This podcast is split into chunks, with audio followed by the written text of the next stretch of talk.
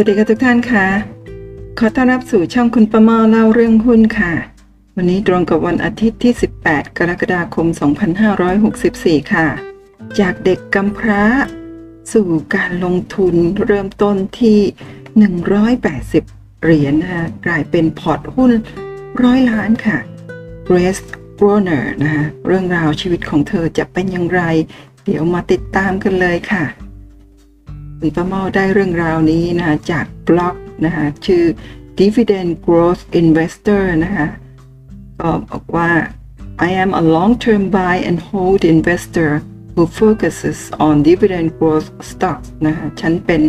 นักลงทุนระยะยาวที่ซื้อแล้วก็ถือหุ้นนะคะโดยเน้นที่เงินปันผลของหุ้นเป็นหลักนะคะโดยบทความนี้โพสต์ลงในบล็อกของ ท่านผู้นี้นะคะเมื่อวันจันทร์ที่ 14 กันยายน 2020 ก็คือ 2563 ปีที่แล้วนั่นเองค่ะ เรื่องราวของ Grace Bonner นะคะจะเป็นอย่างไรเดี๋ยวติดตามกันเลยนะคะ ในบทความนี้บอกว่า Grace Bonner นะคะสร้างความมั่งคั่งจากเงินเพียง 180 ดอลลาร์ ให้เป็น 7 ล้านดอลลาร์ด้วยการลงทุนในหุ้นปันผลที่เติบโตได้อย่างไร Grace Groner เป็นหนึ่งในนักลงทุนหุ้นปันผลที่ประสบความสำเร็จมากที่สุดเทียบเท่ากับ a n c h i b e r และ Ronald Read ซึ่งคุณประภาก็เล่าไปแล้วเมื่อเร็วๆนี้นะคะ เส้นทางชีวิตของเธอเหมาะกับการนำมาเล่าเป็นเรื่องราวของคนธรรมดาธรรมดาที่มีต้นกำเนิดที่ ต่ำต้อย แต่สามารถสร้างความมั่งคั่ง อย่างมหาศาลด้วยกลยุทธ์การลงทุนที่เรียบง่ายเกรซและพี่สาวฝาแฝดของเธอ อันนี้ก็เหมือนกับคุณแคทลีนแล้วก็คุณโรเบิร์ตซึ่งเป็นพี่น้องฝาแฝดเหมือนกันนะเป็นกำพร้าเมื่ออายุได้ 12 ปี พวกเขาถูกครอบครัวร่ำรวยนำไปเลี้ยงและให้การศึกษาถึงระดับมหาวิทยาลัย เธอสำเร็จการศึกษาในปี พศ 2474 และทำงานเป็นเลขานุการในห้องปฏิบัติการ Abbott Laboratories และนี่ก็คือสองพี่น้องฝาแฝดนะคะนี่น่าจะเป็นคุณเกรซนะเพราะดูจากรูปนี้เหมือนกับปกคลิปอันนี้เลยนะแล้วก็นี่เป็นพี่สาวฝาแฝดของเธอนั่นเองค่ะ นี่ก็คงจะอยู่ที่หน้าบ้านของเธอนะคะ รซไม่ได้แต่งงานและใช้ชีวิตเรียบง่าย และประหยัด เธอได้รับมรดกเป็นบ้านที่เธออาศัยอยู่จนถึงบ้านปลายของชีวิต เธอซื้อเสื้อผ้าจากการขายแบบลดราคา ใช้การเดินทาง แทนการซื้อรถ เธอไม่ได้สนิทสนมกับเพื่อนบ้านของเธอ แม้ว่าโกรเนอร์จะเป็นคนประหยัด แต่เธอก็ไม่ที่เหนียว เธอเดินทางท่องเที่ยวไป ทั่วช่วงเกษียณอายุและบริจาคสิ่งของ โดยไม่ประสงค์ออกนามตามโอกาสต่างๆ ผ่านมาเลตให้กับผู้อยู่อาศัยในท้องถิ่นที่ขัดสน เธอมีบุคลิกชอบสังคมและมีเพื่อนฝูงมากมาย เธอยังคงติดต่อกับวิทยาลัยของเธอและเข้าร่วมชมการแข่งขันฟุตบอลเสมอๆ Grace Corner ทำงานเป็นเลขานุการที่ Abbott Laboratories ซึ่งเป็นห้องแลบในบริษัทยา เป็นเวลา 43 ปี เธอลงทุนด้วยเงิน 180 ดอลลาร์ ในหุ้นจำนวนเพียง 3 หุ้นนะคะของ Abbott Laboratories หรือชื่อหุ้นว่า ABT นะคะในปี 1935 หรือ พศ 2478 หุ้นตัวนี้มีการแตกพาหลายครั้ง และจ่ายเงินปันผลตลอดเส้นทางการลงทุนของเธอ จากนั้นเธอก็นำเงินปันผลไปลงทุนเพิ่มต่อเนื่องนานถึง 75 ปี โดยเธอไม่เคยขายหุ้น แต่ถือครองมาโดยตลอด Abbott Laboratories หรือ ABT เป็นหุ้นปันผล ซึ่งมีประวัติการจ่ายเงินปันผลเพิ่มขึ้นต่อเนื่องถึง 38 ปีนับถึงปี 2010 พศ 2553 บริษัทได้เริ่มจ่ายเงินปันผลในปีคศ 1927 หรือพศ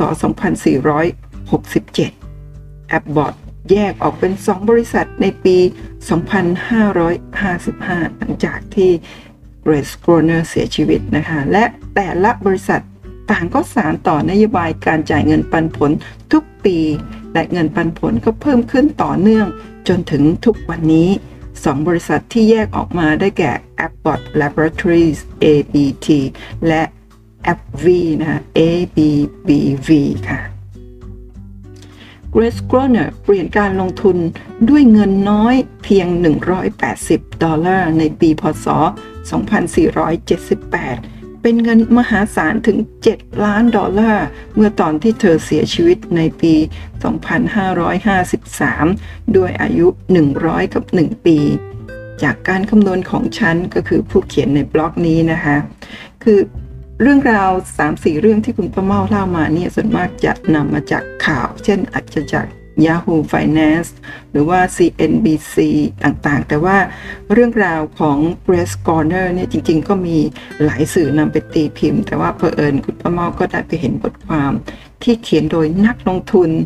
ที่เป็นนักลงทุนแบบ VI แล้วก็เน้นเงินปันผลท่านนี้นะ แต่ว่าไม่ได้บอกชื่อในบล็อกของท่านนะคะ ก็เขียนเรื่องราวนี้ ในแง่ของนักลงทุนนะซึ่งคุณประมอมองว่าก็น่าสนใจเพราะว่าแนวคิดวิธีคิดก็จะสื่อออกมาในเนื้อหาที่เขียนเนี่ยเป็นแนวการลงทุน ต่างกับถ้าเราจะไปอ่านจากสื่อต่างๆที่เป็นเป็นเป็นสื่อที่เป็นข่าวนะก็จะเล่าเรื่องราวชีวิต ส่วนตัวอะไรบางอย่าง เท่านั้นเองโดยไม่ไม่เจาะลึกถึงเรื่องจำนวนเงินหรือหุ้นต่างๆ ที่ลงทุน ซึ่ง เผอิญบทความนี้เนี่ย อ่านแล้วมันมันใช่เลยคุณป้ามอลองอ่านดูในหลาย ๆ แหล่งนะก็มองว่าจากแหล่งนี้ในบล็อกอันนี้นี่จะให้ข้อมูลที่เราสามารถเข้าถึงในเรื่องของการลงทุนได้มากที่สุดนะคะ ก็เดี๋ยวมาฟังกันต่อเลยค่ะ เธอเสียชีวิตในปี 2553 ด้วยอายุ 101 ปี จากการคำนวณของฉัน การลงทุนนี้สร้างผลตอบแทนจากเงินปันผลประจำปีสูงถึง 210,000 ดอลลาร์ หรือคิดเป็นเงินไทยนี่ก็จะประมาณ 6 ล้านบาทนะคะ6ล้านกว่าบาท เธอได้รับขออภัยค่ะ เธอได้บริจาคเงินทั้งหมดให้กับมูลนิธิของเธอ การทำให้เงินเพียง 180 ดอลลาร์กลายเป็น 7 ล้านดอลลาร์ในระยะเวลา 75 ปี เป็นผลตอบแทนจากการลงทุนที่สูงมากในระยะเวลาอันยาวนาน เธอใช้ประโยชน์จากพลังของดอกเบี้ยทบต้นที่ยาวนาน ดังที่เราสังเกตได้จากเรื่องราวของโรนัลด์รีดนะฮะซึ่งเป็น พะโลงนั่นเองนะความร่ำรวยส่วนใหญ่เกิดขึ้นในบ้านปลายของเส้นทางการลงทุนเสมอ ดูเหมือนว่าเกรซจะเกษียณจากแอปบอทในปี 2517 หลังจากที่ทำงานมา 43 ปี โดยเริ่มในปี 2474 ซึ่งหมายความว่าเมื่อเกรซโกรเนอร์เกษียณในปี 2517 เธออายุ 65 ปี เธอยังไม่มีเงิน 7 ล้านดอลลาร์อยู่ในบัญชีพอร์ตหุ้น และเธอก็ไม่ได้เป็นเศรษฐีอย่างน้อย 13-14 ปี หลังจากเกษียณอายุ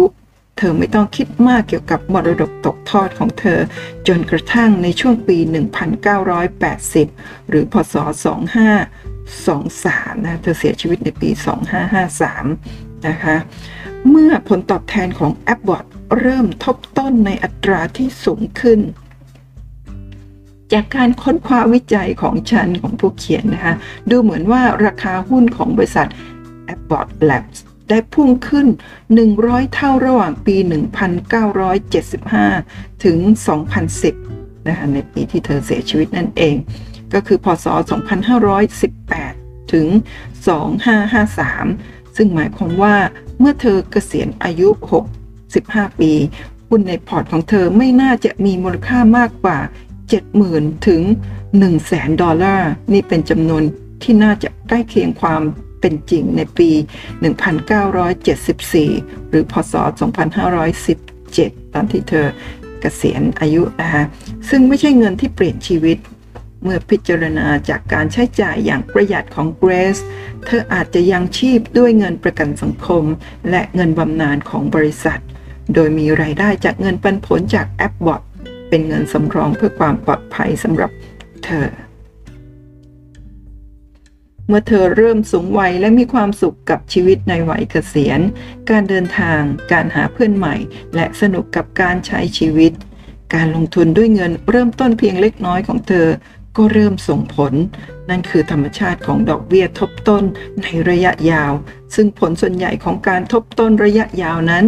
จะเกิดขึ้นในช่วงท้ายของเส้นทางการลงทุน ฉันแค่วิเคราะห์จากกราฟราคาหุ้นที่ดูเหมือนว่า เธออาจจะยังไม่ได้เป็นเศรษฐี จนกระทั่งปี 1987 หรือพศ 2530 ตอนที่เธออายุ 78 ปี และนี่ก็เป็นกราฟซึ่งคุณป้าเมาเขาไปเปิดกราฟล่าสุดของหุ้น Abbott Laboratories นะคะว่าตรงนี้มีข้อมูลตั้งแต่เมื่อปี 1987 แต่จริงๆ บริษัทนี้เปิดตั้งแต่ปี 1924 แต่ว่าไม่มีข้อมูลของอดีตนะ มีแค่ 1987 นะคะแล้วก็นี่ก็คือปี 1 ปี 1 ช่วงนี้ค่ะ ปี 19 oh sorry มีข้อมูลขอไปค่ะ มีข้อมูลเริ่มต้นในปี 1981 นะคะ ก็คือ 2524 อยู่ตรงนี้นะคะ แล้วก็ช่วงที่นักคุณนักเขียนพูดถึงเนี่ย ก็คือ 1987 นะฮะไปดูนิดหนึ่ง 1987 ตอนที่เกรซอายุ 78 ปี ซึ่งตอนนั้นตอนนั้นเนี่ย แอปบอทก็เริ่มที่จะจ่ายเงินปันผลจนทำให้เกิดดอกเบี้ยทบต้นอย่างสูงนั่นเองนะคะตอนอายุ 78 ปี ก็อยู่ช่วงนี้ค่ะเพราะฉะนั้นช่วงนี้เนี่ยตอนนั้นเธอยังไม่ได้ร่ำรวยแน่นอน เพราะว่าหลังจากนั้นเนี่ยหุ้น Abbott เห็นไหมคะ จากปี 2530 จนมาถึงตอนนี้ค่ะ 2564 นะคะซึ่งคือปีนี้นั่นเองราคาหุ้นของ Abbott นี่เมื่อวันศุกร์ ที่ 16 กรกฎาคม 2021 เมื่อวันศุกร์ที่ผ่านมานะคะราคาหุ้นพุ่งขึ้นไปถึง เดี๋ยวนะฮะราคาปิดอยู่ที่ 116.78 เหรียญนะซึ่งเป็นราคา all time high เนี่ยทำให้ผลตอบแทนสูงถึง 15,000 997.26%เลยทีเดียว 15,000 กว่าเปอร์เซ็นต์ หรือคิดเป็นเด้งก็ประมาณ 1,500 เด้งทีเดียวนะสำหรับผลตอบแทนนับจากช่วงนี้ค่ะ นับจากปี 1981 นะซึ่งก็คือในช่วงต้นๆ เนี่ย เธอน่าจะยังไม่ไม่ได้รวยเป็นเศรษฐีจนกระทั่งถึงช่วงหลังๆ จากที่เธอเสียชีวิต เธอเสียชีวิตช่วงนี้ค่ะ อนนั้นเนี่ยน่าจะอยู่ที่ต่ำกว่า 50 เหรียญนะคะต่ำกว่า 50 เหรียญแล้วก็ในในปีที่นักเขียนเนี่ยเขียนเรื่องราวนี้ก็ราคาอยู่ที่ประมาณ 53 เหรียญนะคะก็อาจจะบริเวณแถวๆนี้นะแล้วก็ปัจจุบันก็อยู่ที่ 116 เหรียญนั่นเองค่ะ ถือยาว 40 ปีจากช่วงนี้นะ ราคาบวกจาก นะจริงๆเธอถือยาวกว่านั้น แต่ว่าตามข้อมูลตรงนี้ก็คือ 40 ปี ราคาจากตรงนี้ค่ะ73 สตางค์ก็เอาขออภัย 73 เซนต์นะคะก็เป็น 116.78 เหรียญนั่นเองนะคะ แล้วก็นี่เป็นอีกบริษัทหนึ่งที่แตกย่อยออกมา ซึ่งจริง ๆ ผู้ถือหุ้นก็มีสิทธิ์ได้ ได้หุ้นต่างๆ เหล่านี้ด้วย แต่ว่าเวลานำมาคำนวณในบทความนี้ก็ไม่ได้คำนวณในหุ้นตัวนี้ด้วยนะคะชื่อ a p v นะก็คือบริษัทที่แตกย่อยออกมาในปี 2555 เริ่มต้นที่ 33 เหรียญแล้วก็ปัจจุบันราคาอยู่ที่ 84 เหรียญนะขึ้นมา 256%นะในเวลาเท่าไหร่นะคะเนี่ย ในเวลาเกือบ 10 ปีนะคะขึ้นมาเท่าครึ่งนะแต่ว่ามีช่วงนี้น่าจะในปี 61 น่าจะสูงกว่านี้นั่นเองค่ะ ต่อด้วยบทความนะคะความสำเร็จในการลงทุนขึ้นอยู่กับปัจจัยสำคัญหลายประการ 1. การลงทุนเพื่อผลตอบแทนที่สูง ใช้ระยะเวลาที่ยาวนาน 2. ลงทุนในบริษัท ที่มีความได้เปรียบในการแข่งขันที่ยั่งยืนด้วยระยะเวลาที่ยาวนาน 3. ลงทุนต่อเนื่องเป็นเวลาหลายสิบปี โดยไม่ต้องขาย 4. นำเงินปันผลที่ได้รับไปลงทุนเพิ่ม ตลอดระยะเวลาการลงทุน โชคมีส่วนสำคัญที่เกี่ยวข้องกับการลงทุนนี้แน่นอนนะคุณนักเขียนก็บอกว่าอย่างนั้น อย่างไรก็ตาม ไม่ควรนำเงินไปลงทุนในหุ้นของนายจ้าง นั่นเป็นเพราะว่าหากบริษัทของนายจ้างมีปัญหา คุณอาจจะถูกเลิกจ้างไปพร้อม ๆ กับราคาหุ้นที่ตกต่ำลงไปเช่นกันนะไม่ใช่ทุกคนที่จะโชคดีแบบ Grace กรเนอร์นะที่ไปลงทุนในบริษัทนายจ้าง ซึ่งก็คือ Abbott Laboratories นะคะแต่ว่าบริษัทนั้นเติบโตตั้งแต่ปี 1924 จนมาถึง 2021 ก็ยังอยู่แล้วก็เติบโตอย่างต่อเนื่องนั่นเองนะ โตถึง 15,000 กว่าเปอร์เซ็นต์เลยทีเดียว เราในปัจจุบันนี้เราอาจจะไม่ได้โชคดีเหมือนเหมือนกับคุณเกรซนะซึ่งซึ่งไปถือหุ้นที่เป็นหุ้นบริษัทยาที่มีโอกาสเติบโตต่อเนื่อง เพราะว่าไม่ว่ายุคสมัยไหนเราก็ต้องใช้ยาใช่ไหมเรื่องของการเกิดแก่เจ็บตายเราก็ต้องใช้ยาตลอดชีวิตของเรา นั่นเองค่ะ นอกจากนี้โดยทั่วไปไม่ควรลงทุนด้วยเงินส่วนใหญ่ในหุ้นเพียงตัวเดียว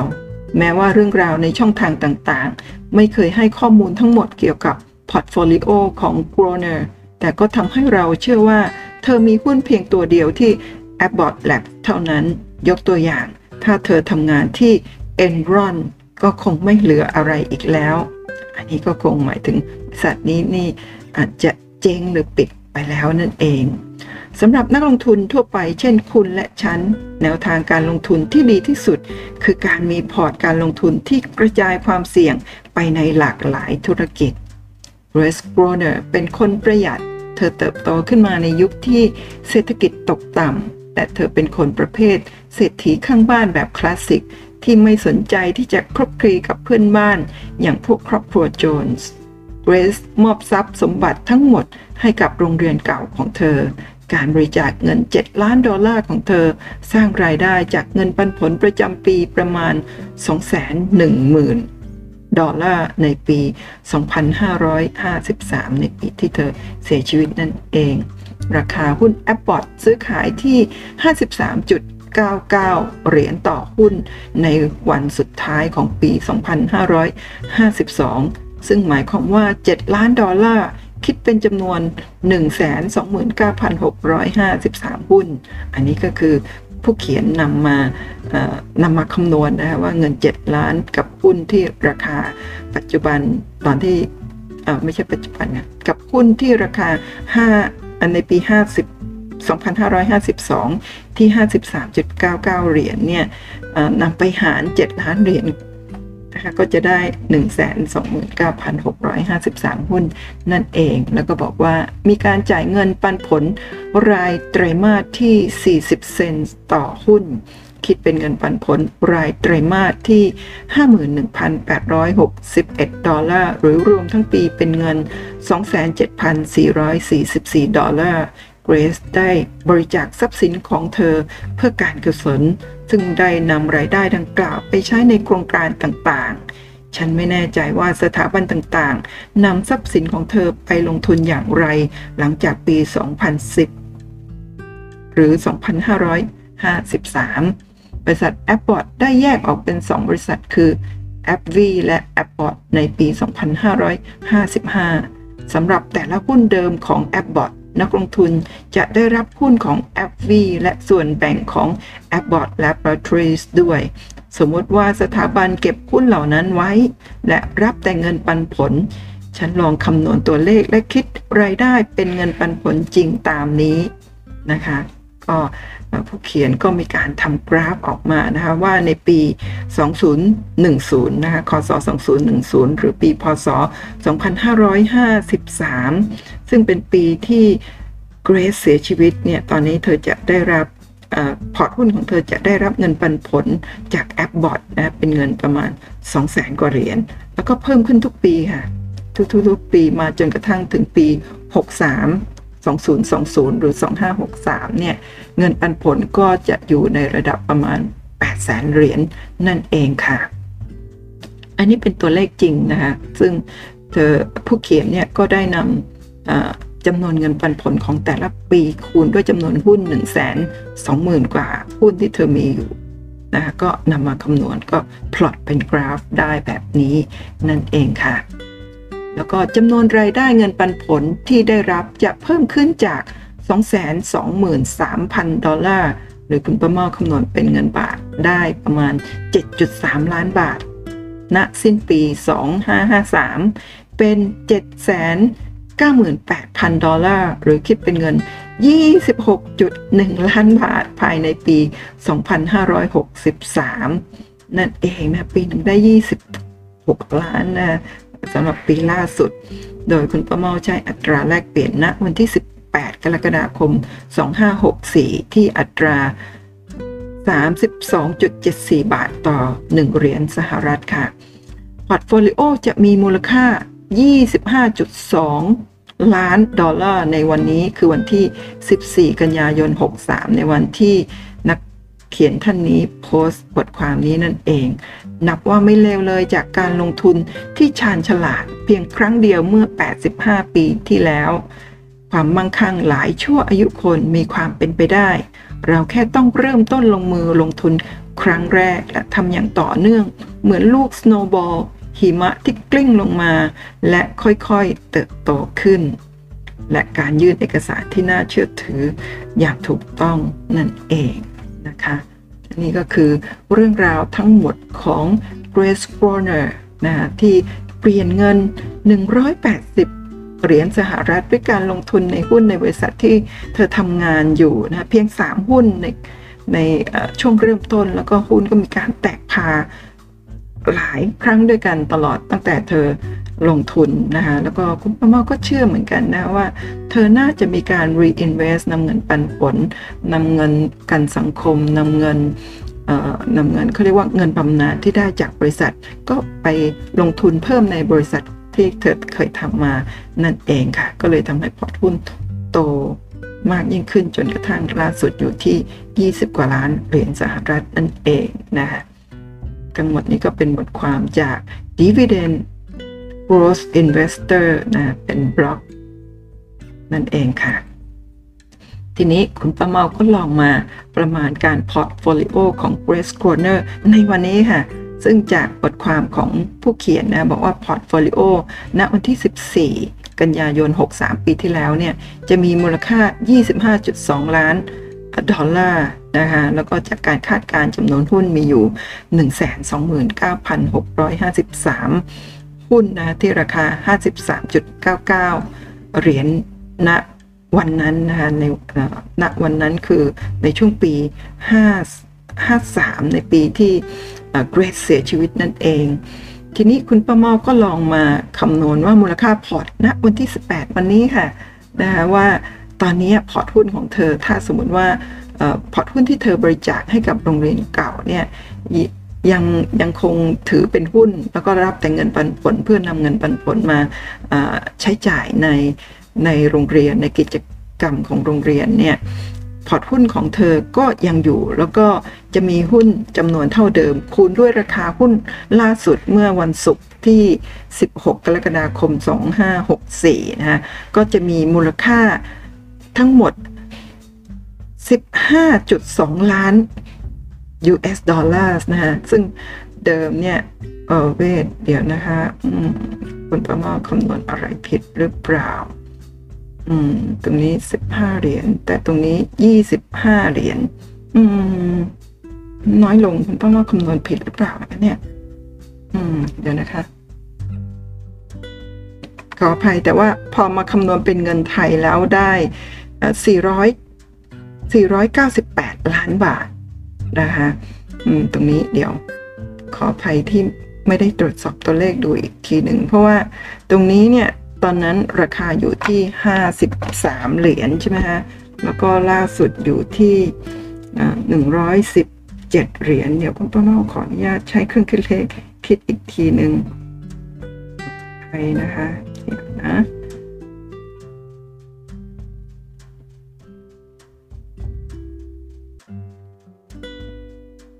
ม ก็ได้สิบสิบห้าล้านเนาะได้สิบห้าล้าน แต่ตรงนี้เป็นยี่สิบห้าล้าน อืม ไม่แน่ใจว่าเออเป็นไปได้ว่าณตอนโน้นนะปีห้าปีห้าสองใช่ไหมฮะมีมูลค่า25ล้าน แล้วก็ได้จำนวนหุ้น1 2 9 0 0 0กว่าหุ้น แต่ว่าหลังจากนั้นเนี่ยมีการแตกพาเพิ่มอีก แล้วก็มีการ มีหุ้นใหม่นะแยกเป็นหุ้นใหม่ แต่ว่าเอ๊ะนักเขียนท่านนี้ท่านก็เขียนในปี2020 แต่ไม่เป็นไรไม่ไม่ต้องตามกลับไป เอาเป็นว่าจาก 180 เหรียญเนี่ยกลายเป็น 498 เหรียญนี่ก็สูงมาก ๆ เลยนะ นี่คุณประมอก็ใช้อัตราแลกเปลี่ยนวันที่ 18 นี้ที่ 32.74 นะฮะ โดยจากเงินเริ่มต้น 180 เหรียญหรือคิดเป็นเงินไทยก็ 5,800กว่าบาท เท่านั้นกลายเป็นเกือบ 500 ล้านบาท ก็ถือว่าประสบความสำเร็จอย่างมากนะฮะซึ่งสมมติถ้าเราเริ่มต้นวันนี้ที่อายุยังน้อยๆอยู่นะฮะเริ่มต้นออมออมในหุ้นเรื่อยๆเลือกหุ้นที่มีพื้นฐานดี แล้วก็มีปันผล ในวัยที่เรากเกษียณเนี่ยเราก็คงไม่ต้องทำงาน แล้วก็อาศัยเงินปันผลใช้จ่าย ในชีวิตประจำวันเราได้น่าจะอย่างไม่ลำบากอย่างพอเพียงได้เลยนะคะแต่ว่าเรื่องราวต่างๆที่เปิดเผยออกมาเนี่ยถ้าเราสังเกตดูจะเป็นเรื่องราวของออนักลงทุนแบบนี้นะซึ่งเป็นคนที่ไม่ได้แต่งงานแล้วก็ไม่มีลูกหลาน เพราะฉะนั้นสมบัติที่มีอยู่ก็ไม่ได้ส่งต่อให้ลูกหลาน ถ้าส่งต่อให้ลูกหลานเนี่ยเรื่องราวก็จะไม่ได้เป็นข่าวตามสื่อให้เราได้รับรู้ ส่วนใหญ่พอไม่มีลูกหลานเขาก็จะบริจาคให้องค์กรต่างๆนะองค์กรต่างๆก็จะมาประกาศให้ให้สาธารณชนทราบนะเพื่อเพื่อให้เกียรติกับผู้ ผู้บริจาคอะไรประมาณนี้ เราจึงรับทราบเรื่องราวของท่านเหล่านี้นั่นเองนะฮะถ้าท่านชอบเรื่องราวแบบนี้เนี่ยคุณประเมาก็ได้ทำเป็นเพลย์ลิสต์นะคะตอนนี้มี 3 ท่านแล้วตั้งแต่คุณป้าแอนไชเบอร์ แล้วก็คุณโรนัลด์รีดแล้วก็ล่าสุดก็คือคุณแคสลีนแล้วก็แฝดโรเบิร์ตมาโกวันนะคะแล้วก็วันนี้ก็คือคุณเกรซโกรเนอร์นั่นเองนะคะจริงๆ คุณป้าเมาไปพบบทความประมาณ 10 10 ท่าน ถ้าท่านชอบเนี่ย ก็อย่าลืมเขียนใต้โพสต์ว่าอขอให้คุณป้าเมาทำคลิปต่อเนื่องนะไม่ฉะนั้นก็ถ้าท่านไม่ชอบกันก็อาจจะไม่ได้ทำต่อ เพราะว่าทำไปท่านก็ไม่ได้ท่านก็ไม่ได้ดูคลิปใช่ไหมฮะก็อาจจะเอาเวลาไปทำคลิปอื่น ๆ ที่ท่านสนใจมากกว่าก็ได้ค่ะ แต่ถ้ามีท่าน ผู้ฟังนะชอบคลิปที่สร้างแรงบันดาลใจแบบนี้ คุณประมาก็ยินดีที่จะมานั่งแปลแล้วก็กล่าวภาษาจริง ๆ ใช้ Google Google Translation แปล แต่ว่าบ่อยครั้ง Google Translation ก็แปลแบบตรงๆนะคะก็ก็ต้องมานั่ง edit คำพูดกันก็เสียเวลาเยอะเป็นเป็นหลาย ๆ ชั่วโมง เช่นกัน แต่ว่าก็เพื่อ ทำคลิปที่สร้างประโยชน์ สร้างแรงบันดาลใจให้ทุกท่านได้คุณคุณประมาก็ยินดีนะคะท่านสามารถติดตามนะคะเรื่องราวต่างๆ เหล่านี้จากช่อง YouTube แล้วก็ผัดพอดแคสต์ของคุณประเมาเล่าเรื่องบุญได้นะคะก็ขอบคุณสำหรับทุกการติดตามทุกการกด subscribe like share ช่องคุณประเมา แล้วก็ขอบคุณสำหรับทุกๆ ความเห็นที่เขียนกันเข้ามานะคุณประเมาช่วงนี้ ทำคลิปเยอะหน่อยก็อาจจะมีเวลาตอบความคิดเห็นของท่านช้านิดหนึ่งก็ต้องขออภัยด้วยนะคะ ขอให้ทุกท่านโชคดีนะคะก็สามารถลงทุนเป็นเศรษฐีร่ำรวยอย่างคุณเกรซโกรเนอร์แล้วก็ท่านอื่นๆด้วยนะคะ พบกันใหม่ในคลิปหน้าค่ะ สวัสดีค่ะ